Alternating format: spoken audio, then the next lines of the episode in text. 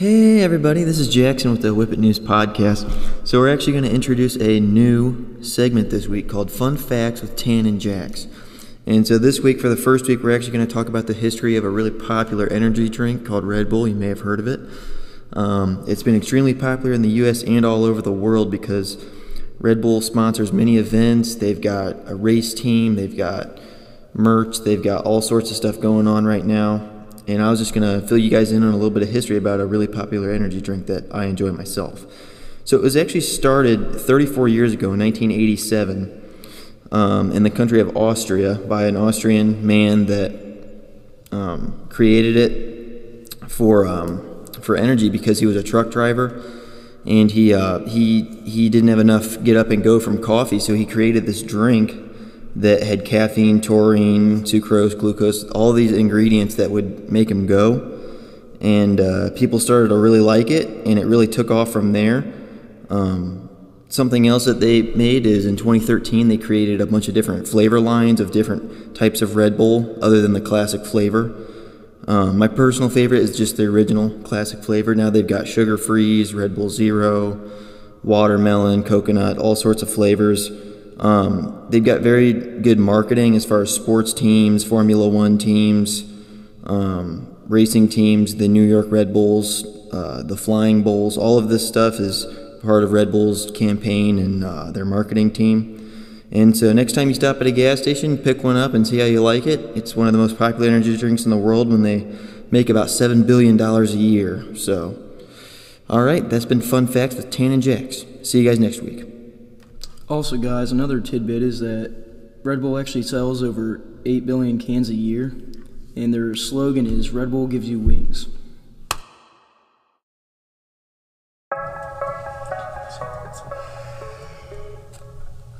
All right, Maggie here, and I'm here with like three people that really don't know how to get to class. I'm here with Mallory Gundrum, Mackenzie Harrison, and Miles Hall.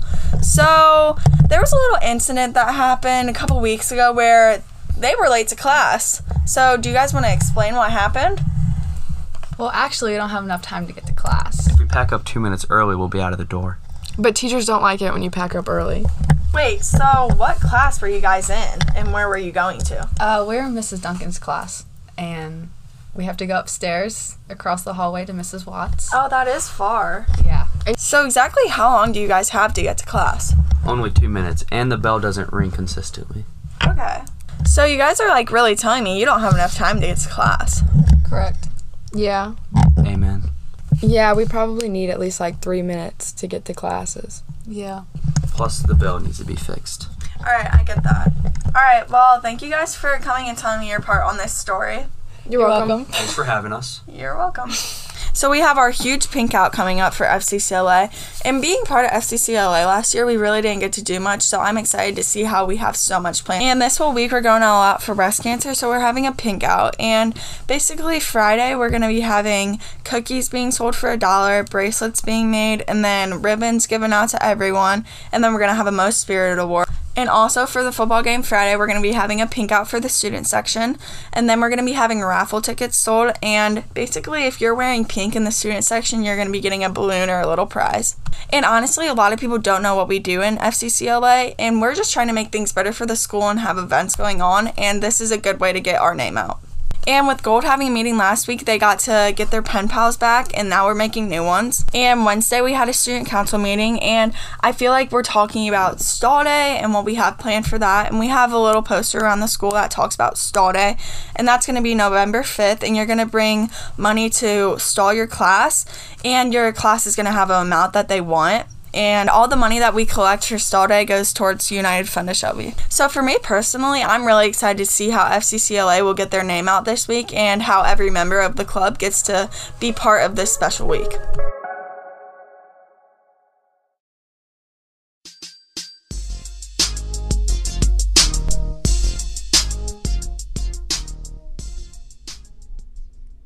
What's going on, guys? This is Ben Lacey here on the Whippet News podcast, back with the Laced Up segment.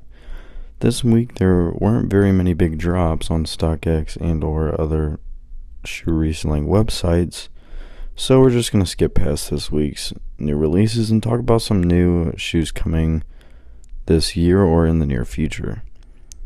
The Nike SB Dunk Strawberry Cough colorway is finally getting released after being pushed back this year due to COVID. The first release was supposed to on was supposed to release on 420 this year, but it is now being changed to October 26th. Retail price is going to run around $110, and by the time they're out into the reselling world, they're easily going to pass the $1,000 mark. A lot of people have been focusing on the rap artist Travis Scott's Instagram page and been seeing a lot of different colorways on the original Travis Scott Jordan 1 lows. There's supposed to be an all white or white and gray colorway along with a white and brown color mashup. Another shoe to talk about is another shoe to talk about is the Nike Air Force 1 Halloween special that they drop every year. This year they're coming out with a purple colorway and there's a bone depicted that is glow in the dark and also the midsole is glow in the dark as well. I think that's about time to wrap it up. Hope you have a wonderful day and see you next week. If you don't show appreciation to those who deserve it, they'll learn to stop doing the things you appreciate. This was said by Unknown. My advice is don't forget to say thank you and tell someone you appreciate them. Have a good week. Stay tuned for next week. Uh, what's good, guys? It's Andre Hill here. I'm part of the weekly news podcast. Um, I'm part of the Shelby football team, and hope you guys all come out and, and cheer on us while we take on Clear Fork. It's a championship week. We're trying to win the MOAC title all to ourselves and not share it. So we're trying to be greedy. And I hope you guys all come out and cheer as loud as you can and let's get a victory. I'd like to thank Andre for coming onto the sports section of WM Weekly this week. And as he said, you know, make sure you guys come out to the game this week. The student section, we gotta we gotta be loud this week. We gotta get crazy. You know, we could be outright MOAC champs this week, so let's support our team and let's get out there and have fun. Clear Fork's overall record is six and three, and they're four and one in MOAC league play. You know, our Whippets we're five and zero oh in MOAC league play, so you know, hopefully we don't drop one here. I don't think we will. My score prediction for the week is 42 to 17. But with that being said, you know, we get this win, outright MOAC champions, zero losses in the league. That'd be a big deal. And I really think our big impact player we're going to have this week is going to be on the offensive side of the ball and it's to be Blaine Bowman. I think if we can see what Blaine can do this week, if Blaine can put up big numbers, there's really not much Clear Fork's to be able to do about it. So, with that being said, make sure you come out to the student section for the game tonight. Have fun, have a great weekend, and we hope to see you back next week. This is all for WM Weekly. We'll see you next week.